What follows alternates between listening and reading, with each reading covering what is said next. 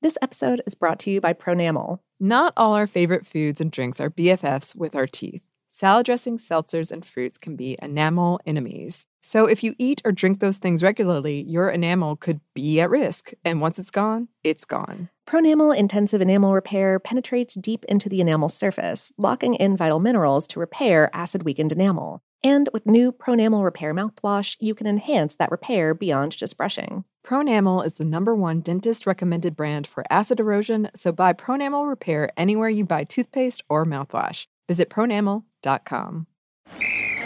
Ready? Okay. Give me a beach. Beach! Give me great food. Tacos! Give me adventure. Hiking! Give me a date night. Sunset cruise! Give me some smiles. Cheese! Give me more beaches. Beaches! What's that spell? San Diego! If you're happy and you know it, San Diego is the place to show it. Book your trip at san diego.org. Funded in part with the City of San Diego Tourism Marketing District Assessment Funds. As important as choosing the right destination when traveling is choosing the right travel partner. Gene! Gene Fodor! Gene, was good. But be careful, because the worst trips result when two partners have two different agendas. The CIA really need your help, Gene. Freeze, Americano! Oh! Gene, run! Listen to Fodor's Guide to Espionage on the iHeartRadio app, Apple Podcasts, or wherever you get your podcasts. If you want to level up your marketing and business knowledge, look no further than the Marketing School podcast, hosted by Neil Patel and yours truly, Eric Siu. It is the number one marketing podcast on Apple and number 15 on business in the United States. Now, if you want to listen to interesting conversations with operators that have been there, done that, also with other interesting guests, then listen to Marketing School every weekday on the iHeartRadio app, Apple Podcasts, or wherever you get your podcasts.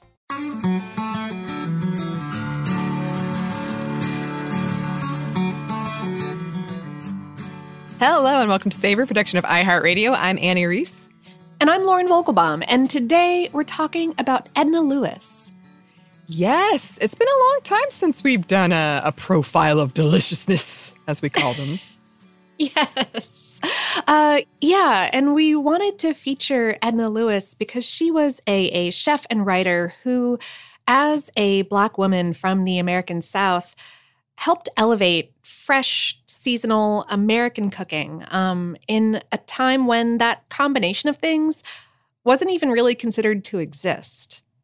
She's considered a bit of a, of a like chef's chef. Um, like even though her work was impressive and had a lot of impact on chefs in America um, and on people who teach chefs in America, she's unfortunately a little bit of like a like a cult figure. Um, Mm. like like meaning that although she was well known and respected in industry circles, she she never became the sort of public figure that some chefs doing similar work at the time did. Yeah, and um I I had never heard of her and I feel like you you have a lot more knowledge of of these people in in the cooking world than I do. Uh, I remember when we did like our food TV one, I had heard of maybe two people. Oh, it's just like a, a big. I didn't have Food Network, and honestly, like it's funny to me. It's almost like when I admit to people I don't really listen to podcasts. um, I I just never, even though I love food and I'm fascinated with it, I never really read books or watched TV about it, and I still don't, um, unless it's for this job. Sure. Yeah. Oh, that, I think that that's a danger as a like professional day job podcaster. Um, Yeah. uh, Or, or you know, um, human who does a lot of writing in in any given field is that you know like by the time I'm done with my day, I do not want to listen to another podcast. I don't want to read No. about more food stuff. I want to like binge watch five episodes of Supernatural and go to sleep. Yes. this is the darkest secret of a podcaster can reveal. I hate it when people ask me like, "What podcast do you listen to?" Um, I do have some. I do have some, but uh, but it's an extremely curated list. Yeah. Yeah, and I'm I'm very glad that you brought Edna Lewis to my attention. Um, and yeah, you kind of you jumped in and answered my question before I could even ask it, Lauren. uh, you're so eager.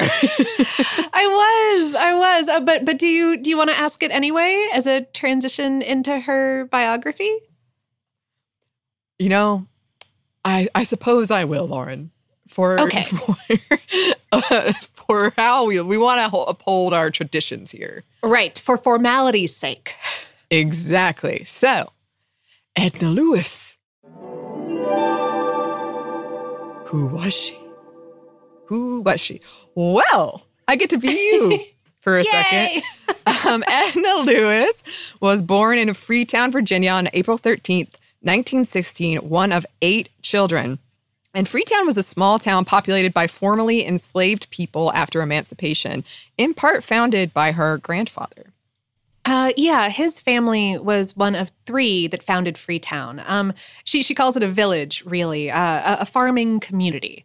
And these families built the town from scratch. Uh, its church and entertainment hall, its yearly holidays. He also opened the first school in Freetown and held classes in his living room. Her grandmother had been enslaved as a brick mason.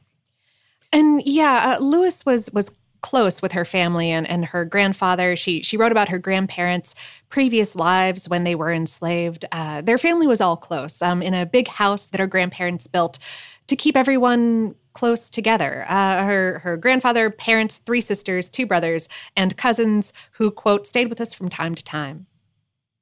As a child, Edna worked on her grandfather's farm, which introduced her to food production at a really early age. Uh, yeah, Freetown aimed to be as self-sufficient as possible, growing almost all of their food. Um, they they tried to only purchase things like sugar and flour and coffee, uh, things that required like specialty growing and processing.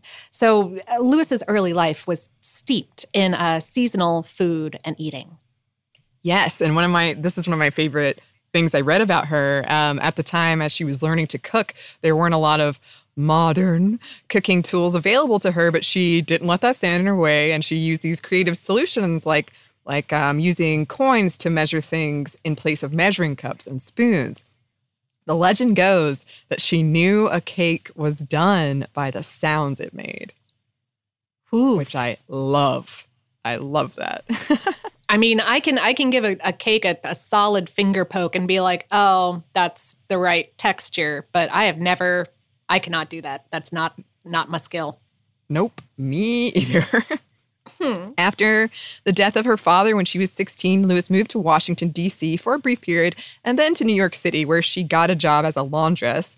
However, she had never ironed before, and within three hours, she was fired. I have been there. Um, she could sew, though, and she found a job quickly after as a seamstress. And she made quite a reputation for herself for her work for celebrities and her West African inspired dresses. Yeah, like she was sort of a big deal. She sewed for Marilyn Monroe. Yeah, and she also campaigned for FDR and she had a series of other odd jobs. Uh, in a 2005 documentary about her called Fried Chicken and Sweet Potato Pie, she talks about how during this time she she felt alienated as a as a black woman living in the north. She did meet and marry her husband Steve Kingston there. And he was an activist and a communist. And she spoke very little about him on the record um, or about her ties, especially through him, um, to the American Communist Party. Although she did say that the Communist Party USA were the only people encouraging Black people in New York City at the time to, to really participate in their community. Um, one of the odd jobs that she held was typing for the party's paper, The Daily Worker. That's right. Um, in 1949, she was hired as the head chef of a new French inspired restaurant called Cafe Nicholson in Manhattan's East Side. Yeah, her friends John Nicholson and a photographer by the name of Karl Bissinger opened it up, um, and they all knew each other through the Communist Party. Um, they invited her to come run their kitchen. And this was a big deal. This was when female chefs were rare and black women as chefs were even rarer. The restaurant was popular among the posh celebrity crowd with patrons like Marlon Brando, Greta Garbo, Eleanor Roosevelt, Tennessee Williams, and Salvador Dali, which, by the way, Lauren, has Paul yes. ever told you about his idea for a Salvador Dali themed food truck. That would be amazing. Uh, Dali, I bel am I am I remembering this right? Did he write a cookbook? Am I thinking of Kurt Vonnegut? What's going on in my brain right now? there, but I I approve of this idea of Paul's, and I want it to happen. I do too. He's got a whole pitch. It's pun based. Please reach out to him. Let him explain it to you. It's excellent. Ex- I'm mad I didn't think of it. Um, oh, shall do. Shall do. Yes. Uh, but anyway, while this restaurant was French inspired, uh, Edna Lewis frequently prepared Southern dishes there too. Allegedly, Truman Capote would plead with her to make biscuits, and her chocolate souffle was a well known signature dish. But people there assumed that she had trained in France, um, uh, including fellow Southerner William Faulkner. She did this for three years before she left the post, though she remained on as a business partner. She began cultivating her personal brand and career lecturing at the American Museum of Natural History, for instance. She also took prominent jobs as a chef and private caterer, and uh, it, it was it was a big deal that even some of what she was cooking at the time was Southern cuisine. Um, other Black chefs and chefs from the South considered those dishes to be kind of like only for for home cooking.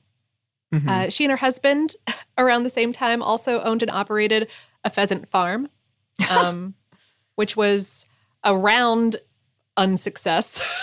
Oh, uh, I mean, pheasant yeah. farm. I've already got some alarms going off, some concerns. Uh huh. Yeah. Um. But uh uh, yeah, she she reportedly left Cafe Nicholson at her husband's urging. Um, Nicholson would later say that um, that her husband uh, Steve Kingston was sort of always going on about how she should be making her food for the common people, not the bourgeoisie.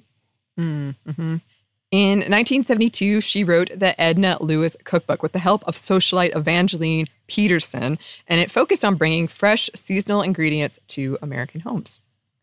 Uh, yeah, the the food scene in America was blossoming at the time, as we've talked about in a few uh, different different episodes here. Uh, partially thanks to the work of folks like James Beard and Julia Child.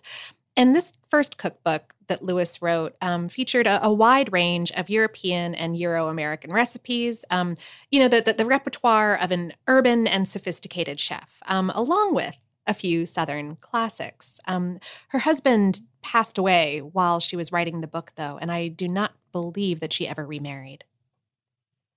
Right before the book published, while taking a break from professional cooking after suffering a broken leg, she met Judith Jones, who was a well known cookbook editor who had worked with Julia Child.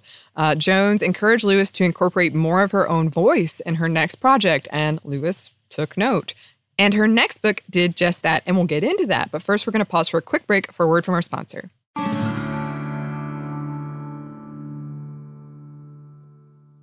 This episode is brought to you by Pronamel. Not all our favorite foods and drinks are BFFs with our teeth. Salad dressings, seltzers, and fruits can be enamel enemies. So if you eat or drink those things regularly, your enamel could be at risk. And once it's gone, it's gone. Pronamel Intensive Enamel Repair penetrates deep into the enamel surface, locking in vital minerals to repair acid weakened enamel. And with new Pronamel Repair mouthwash, you can enhance that repair beyond just brushing. Pronamel is the number one dentist recommended brand for acid erosion, so buy Pronamel Repair anywhere you buy toothpaste or mouthwash. Visit pronamel.com. Ready? Okay.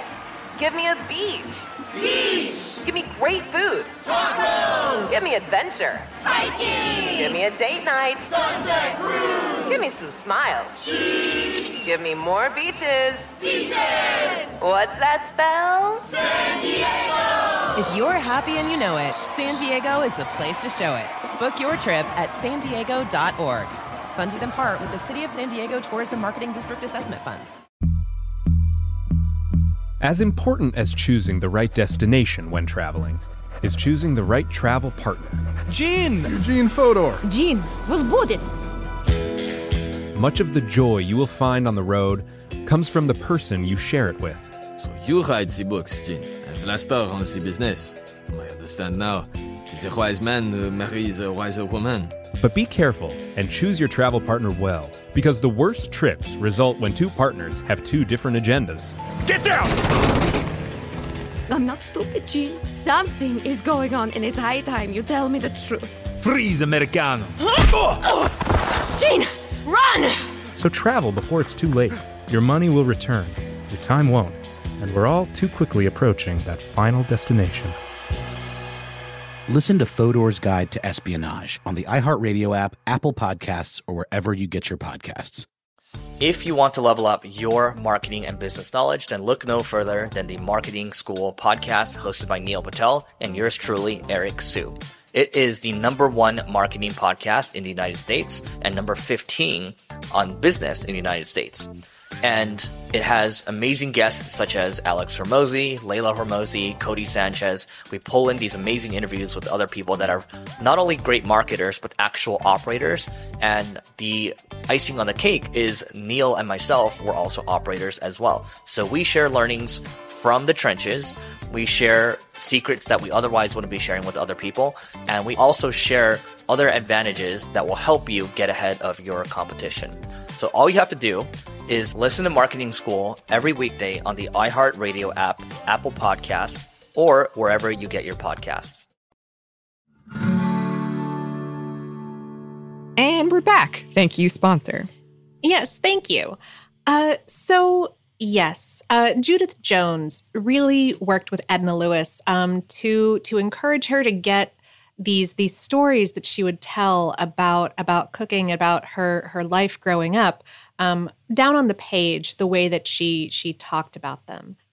So, The Taste of Country Cooking debuted in 1976, and it featured memories from her childhood, food traditions from the South, and influences and themes of her African American heritage. And this book frequently gets credit for being the first of a series of cookbooks that showcased all that Southern food can be, that it was something to be respected instead of something looked down on. And her voice in it is just so strong. Um, I, I, wanted to read a, a quick passage uh, from. So, so the book the book is split up into into seasons, and there are frequently these long descriptions of how her her meals and recipes came about, um, in addition to the actual recipes themselves. And so, um, at the at the top of the book, in in the spring section, she writes. Breakfast was about the best part of the day.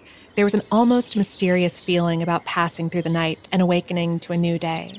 Everyone greeted each other in the morning with gladness and a real sense of gratefulness to see the new day. If it was a particularly beautiful morning, it was expressed in the grace. Spring would bring our first and just about only fish, shad. It would always be served for breakfast, soaked in salt water for an hour or so, rolled in seasoned cornmeal, and fried carefully in home rendered lard with a slice of smoked shoulder for added flavor. There were crispy fried white potatoes, fried onions, batter bread, any food left over from supper, blackberry jelly, delicious hot coffee, and cocoa for the children. And perhaps, if a neighbor dropped in, dandelion wine was added. With the morning feeding of the animals out of the way, breakfast was enjoyable and leisurely. Oh, that's beautiful. And the book is just full of this prose. Um, uh, yeah, and and and like I said, so so the recipes are divided into seasons, um, and they are as much stories as they are recipes. Um, you've got entries like an early spring dinner after sheep shearing, um, featuring braised mutton ribs with thyme and onion, uh, skillet cooked wild asparagus, a salad of beet tops and other garden greens, potato yeast rolls, uh, blancmange, which is a creamy like almond and vanilla gelatin dessert, and butter cookies. Um, for summer, there's making ice cream on a summer afternoon featuring vanilla custard and peach ice creams, uh, morning after hog butchering breakfast from the fall, and a dinner celebrating the last of the barnyard fowl for the winter. Uh, a lot of the stories in the book reference older technologies and methods like wood stove, stuff like that, but the recipes themselves are revised for, for modern cooks and modern kitchens. And this this cookbook is considered to be the the first entry in like Nouvelle Southern cookbooks, soon to be booming business. Um, the the same way that Nouvelle Cuisine in France was at the time refocusing on on taking like taking good ingredients and not mucking them about too much. Um, that, that's what these recipes were doing for Southern cooking. Um, it's it's something that from a food and cooking standpoint, the American public was kind of hungry for. Um, you know, you, you were coming off of decades of just increased industrialization of food, of convenience foods. Uh, 76 was the same year um, th- that this book came out that Alice Waters debuted an American menu at Chez Panisse. On top of that is one of the first American cookbooks authored by a Black woman to reach a national audience. Yeah, this this book was really revolutionary in a, in a number of ways. Um, you know, remember that it was coming out within a decade of the national laws and rulings that banned discrimination based on race and skin color. Um, interracial marriage had only been legalized nine years previous in 1967. Uh, the abolition of poll taxes, which were one of the many ways that formerly Confederate slaveholding states actively prevented Black Americans from accessing their equal rights after emancipation. Um, and that had only happened 10 years previous in 1966. The civil rights movement had put this kind of monolithic view of the culture of the South on the national stage in, in a very negative light, um, a view partially left over from the Civil War, um, of Southerners being poor and ignorant.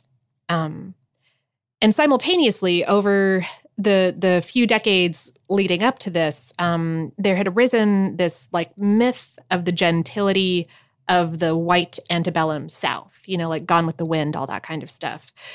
And these two narrow beamed views of Southern culture really ignore and, and, erase the actual lived experience of Southern people, and especially Black Southerners and and these views persist today but but books like lewis's fight against them by showing people that that these cultures are valid and beautiful and like yeah complicated but but not to be ignored or erased. Um you know it, it shows that america does have a cuisine and it's southern cuisine and it exists thanks to black people. Mm-hmm in 1988, Lewis followed the taste of country cooking with In Pursuit of Flavor. Uh, yeah. Uh, also, also with um, the the encouragement of Judith Jones, who she would remain friends with for the rest of her life. While she did spend a good chunk of her career cooking in the South, she did move to New York to work at Gage and Tollner, which was a restaurant in Brooklyn, when she was 72. But she moved to Georgia in the 1990s to retire from restaurants, at least. Mm-hmm. Yeah. During that decade, she and a coalition of friends formed the Society for the Revival and Preservation of Southern Food, with the goal of sharing traditional Southern recipes and preparations. She became a friend and mentor to Scott Peacock, who was the head chef at the Georgia Governor's Mansion, and the two of them worked together to write The Gift of Southern Cooking Recipes and Revelations from Two Great American Cooks, which was published in 2003. Uh, Peacock and Lewis were, were great friends, and for the last few years of Lewis's life, they lived together in Decatur, Georgia, which is just kind of down the street from us, um, with him acting as her caretaker. Uh, and he, he's a, a white gay chef who was born in 1963. Um, they, they were an interesting pair, uh, but she had never had any children or, or made that much money from her work and she died in 2006, just short of her 90th birthday. That same year, the 30th edition of The Taste of Country Cooking was released with a foreword by Alice Waters. Over the span of her life, she accumulated a lot of awards. In 1996, Johnson and Wales awarded her with an honorary PhD in culinary arts. In 1999, she received the James Beard Living Legend Award. Les Dames d'Escoffier International named her a Grand Dame, Grand Dame, as I was saying, and she became the first recipient of the Southern Foodways Alliance's Lifetime Achievement Award. Her face was on a stamp, which I know compared to those other things might not be super cool, but I love it. I think that's awesome. no, absolutely. In 2018, a book of essays celebrating Lewis, written by professional chefs, food writers, educators, friends, and family, called Edna Lewis at the Table with an American Original, came out. Um, and uh, s- some of these essays and uh, some other journalistic pieces that have been written about Lewis explore the notion that that although she she did intensely influence American cuisine through her writing about provincial American life, um, there's also a lot that we don't know about her. Um, and in all likelihood, she was a lot more complicated than this image that's often painted of her as this grand dame of the halcyon days of Southern cooking. Uh, or maybe that she aspired to be that straightforward, uh, that that's what she wanted for the world. Mm-hmm. In 2008, posthumously, Gourmet magazine published an essay that Lewis had written way back in 1992 titled what is southern? It was it was lost her friends found it and uh, submitted it for publication. Uh, and it's been called something of a manifesto uh, and i'd like to read a couple passages from it here. Um, southern is bessie smith. Give me a pig foot and a bottle of beer Southern is a great yeast roll, the dough put down overnight to rise, and the next morning shaped into rolls and baked. Served hot from the oven, they are as light as a dandelion in a high wind. Southern is a sundog, something like a rainbow or the man in the moon on a late summer afternoon. Southern is a mint julep, a goblet of crushed ice with a sprig of mint tucked in the side of the glass, plain sugar syrup, the consistency of kerosene poured over the ice, then a jigger of bourbon. Stir and bruise the mint with a silver spoon, sip, and enjoy.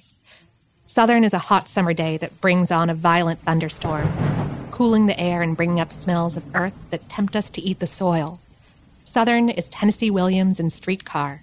Southern is a spring house filled with perishables, kept cool by a stream running through, and a spring keeper, a salamander, is there watching over. And uh, then the um, the the last the last paragraph of the of the essay. Southern is all the unsung heroes who passed away in obscurity. So many great souls have passed off the scene. The world has changed. We are now faced with picking up the pieces and trying to put them into shape, document them so the present day young generation can see what Southern food was like. The foundation on which it rested was pure ingredients, open pollinated seed, planted and replanted for generations, natural fertilizers. We grew the seeds of what we ate. We worked with love and care. My heart is swelling. oh, yeah. Um, she she was a really incredible writer. Yeah. Uh, I I very highly recommend um, definitely picking up uh, the taste of country cooking. And the collection of essays is, is great as well. Um, uh, Edna Lewis at the table with an American original. Uh, in reading through those essays, uh, uh, Dr. Jessica Harris came up. Yeah. In like a lot of them. Uh, mm-hmm. and I was I was really uh, proud that we got that interview. Uh, and um, uh, just thinking about how she's doing, and I hope she's doing okay. Yeah. Yeah. Her name comes up a lot in in research that we do for sure. Oh yeah. Oh yeah. Absolutely. I'm I'm kind of glad that I didn't know exactly how big of a deal she was when we went in there because I would have been even more terrified. Yes. Yes. um, but yeah, I definitely been moved by the things I've read by Edna Lewis, and I'm really glad we talked about her. And I think that it will be one of the books that I actually am going to read for fun and not for work. yes, I aspire to to do that thing all the way through as well myself. Yes, yes. Um, and that brings us to the end of this episode, but we do have a little bit more for you. We do, but first we've got one more quick break for a word from our sponsor.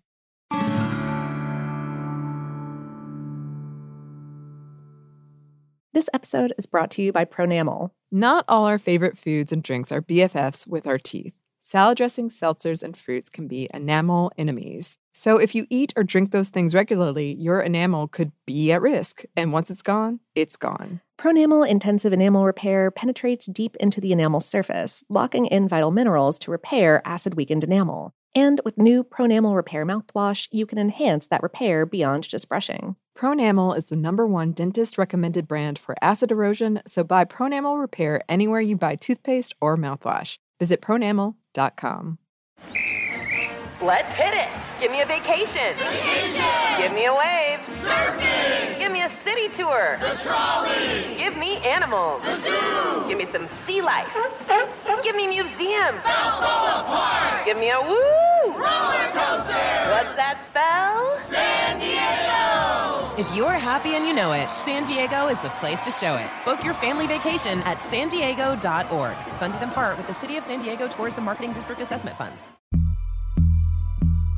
As important as choosing the right destination when traveling is choosing the right travel partner. Gin! Eugene Fodor. Jean, was booted. Much of the joy you will find on the road comes from the person you share it with. So you write the books, Jin, and Vlasta runs the business. I understand now. It is a wise man who marries a wiser woman. But be careful and choose your travel partner well, because the worst trips result when two partners have two different agendas. Get down! I'm not stupid, Jean. Something is going on, and it's high time you tell me the truth. Freeze, Americano! Jean, run! So travel before it's too late. Your money will return, your time won't, and we're all too quickly approaching that final destination. Listen to Fodor's Guide to Espionage on the iHeartRadio app, Apple Podcasts, or wherever you get your podcasts. If you want to level up your marketing and business knowledge, then look no further than the Marketing School podcast hosted by Neil Patel and yours truly, Eric Siu. It is the number one marketing podcast in the United States and number 15 on business in the United States.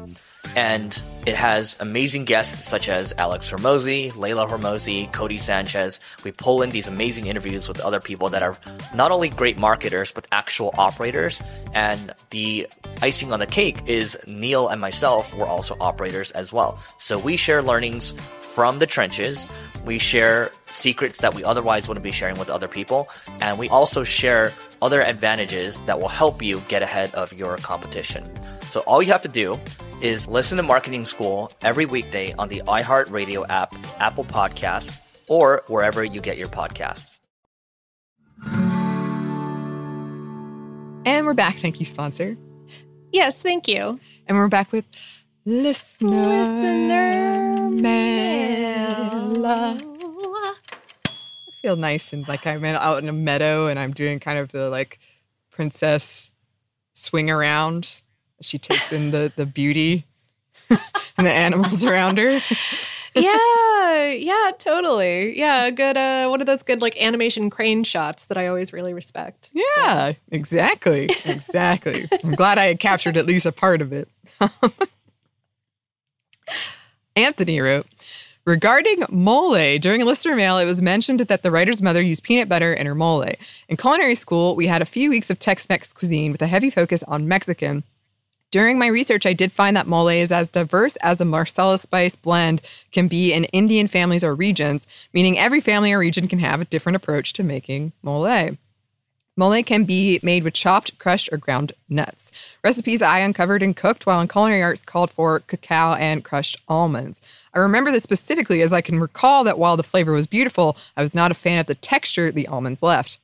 I wish I had ground them more, perhaps into an almond butter before adding it to the mole. I hope my experiences with mole can answer the writer's question about peanut butter and mole. For me, this seems like a logical substitution for other ground nuts that can be added to moles. With regards to mispronunciation, I can't remember the podcast, but I believe Annie mentioned Giacomo, but pronounced it Giacomo. That sounds like me. I won't deny it. I remember because I made the same mistake once in front of my wife's family. Being Italian myself and my wife, a first generation Italian American, her mom was born in Italy, I was heavily chastised and berated Aw. for saying it wrong. It's hard enough to convince people I am really Italian and a redhead, but not being able to speak the language just fortifies to them that I'm lying about my heritage. The common nickname for Giacomo is Jack. Yes, I can't believe I, I've heard that. I don't know what I was doing, but uh, the pronunciation should be similar. Every Italian will argue that their dialect and region are the correct ones, but I've come to learn that the pronunciation is more like Giacomo. Now, don't say it too fast. The O is drawn out to a long O sound. Uh oh, now I'm in my head. Uh, sometimes the Jack part sounds just like Jacques with a J sound. Just thought I, I would help just in case Annie meets the love of her life and his name is Giacomo. Thank you. um, the story that reined me in on my culinary career and obsessions was the story of capers. When I was in Italy walking the cliffs of, oh, you've given me another thing to pronounce, Capri, with my wife and her mom, I noticed an overgrown plant growing out of the side of a wall. The plant had little berries on it. I asked my mother in law what it was, and she told me that it was a caper plant. Being a stupid American, I wanted to pick them. She immediately hit my hand, and it felt as if she had a hidden wooden spoon with her. It hurt. Oh. Side note, I firmly believe every Italian woman has a wooden spoon on her at all times to hit the men when they are stupid. But maybe that's just me. I have so many welts from wooden spoons. She told me they were poisonous, that they needed to be brined first before we can eat them. Having known that capers have been around for thousands of years, my mind asked itself a spiritual question. How, thousands of years ago, did they figure out that this poisonous berry was edible if they brined it? From there, I was hooked. I am unsure how legitimate my story is on capers, but perhaps a caper episode would be nice to have.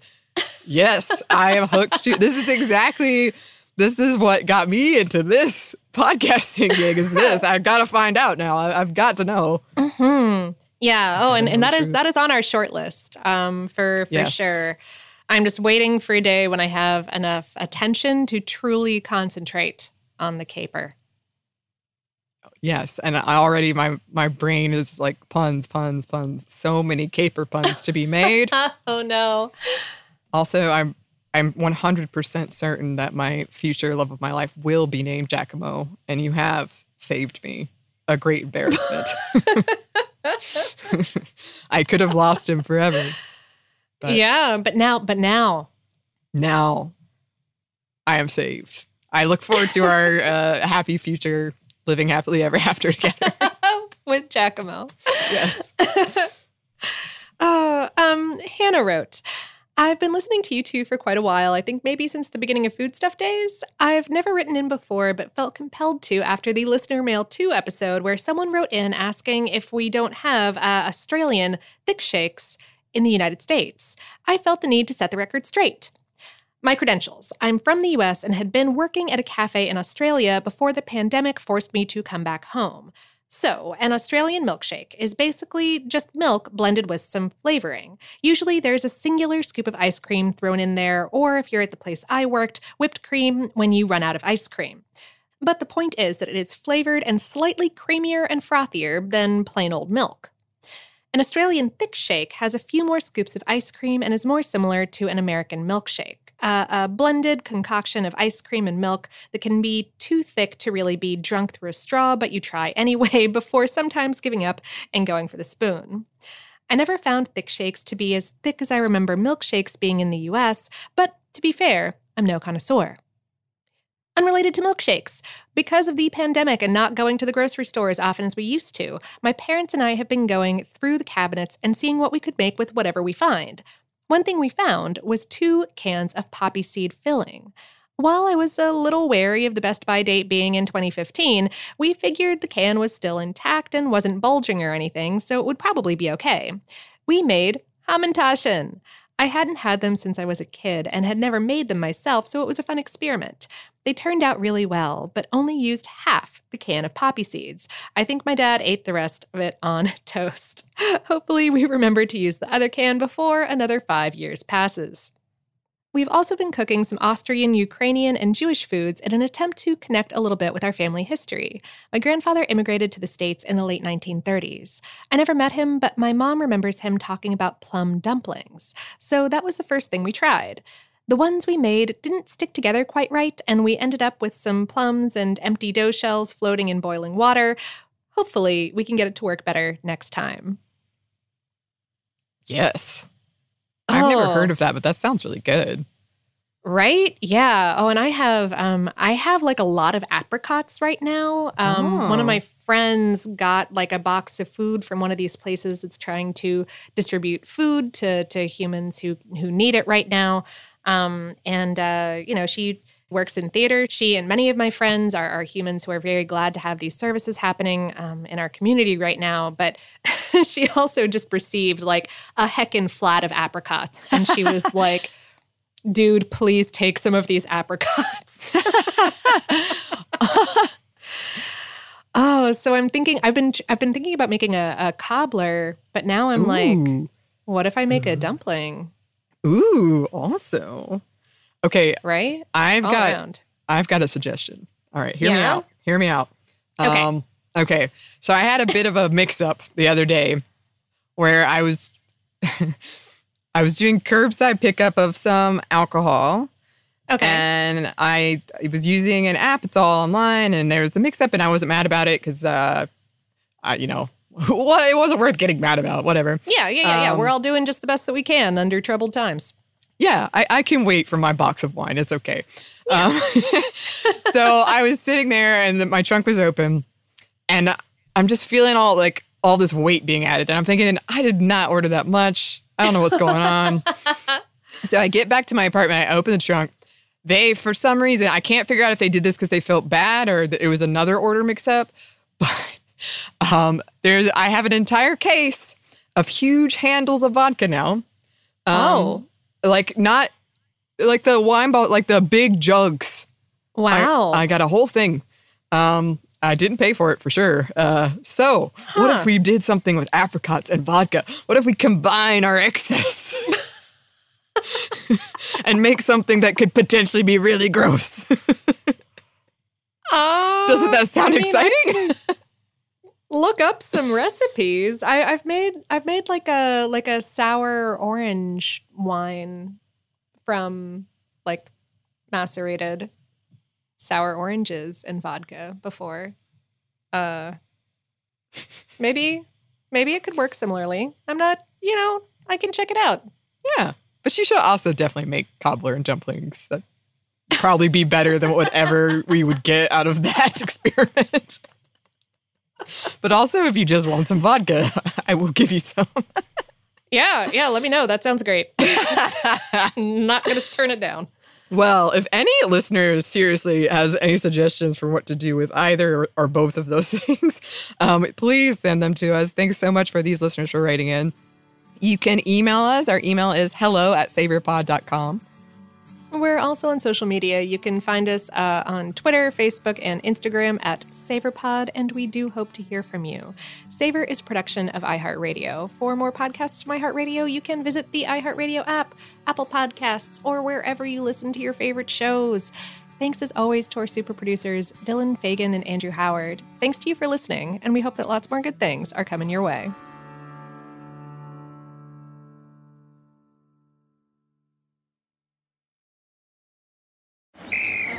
Let's hit it. Give me a vacation. Vacation. Give me a wave. Surfing. Give me a city tour. The trolley. Give me animals. The zoo. Give me some sea life. Give me museums. Balboa Park. Give me a woo. Roller coaster. What's that spell? San Diego. If you're happy and you know it, San Diego is the place to show it. Book your family vacation at san diego.org. Funded in part with the City of San Diego Tourism Marketing District Assessment Funds. As important as choosing the right destination when traveling is choosing the right travel partner. Gin! Gene Fodor. Jean, was good it. But be careful, because the worst trips result when two partners have two different agendas. The CIA really need your help, Gene. Freeze, Americano! Jean, run! Listen to Fodor's Guide to Espionage on the iHeartRadio app, Apple Podcasts, or wherever you get your podcasts. If you want to level up your marketing and business knowledge, look no further than the Marketing School podcast, hosted by Neil Patel and yours truly, Eric Siu. It is the number one marketing podcast on Apple and number 15 on business in the United States. Now, if you want to listen to interesting conversations with operators that have been there, done that, also with other interesting guests, then listen to Marketing School every weekday on the iHeartRadio app, Apple Podcasts, or wherever you get your podcasts. Imagine you're a fly on the wall at a dinner between the mafia, the CIA, and the KGB. That's where my new podcast begins.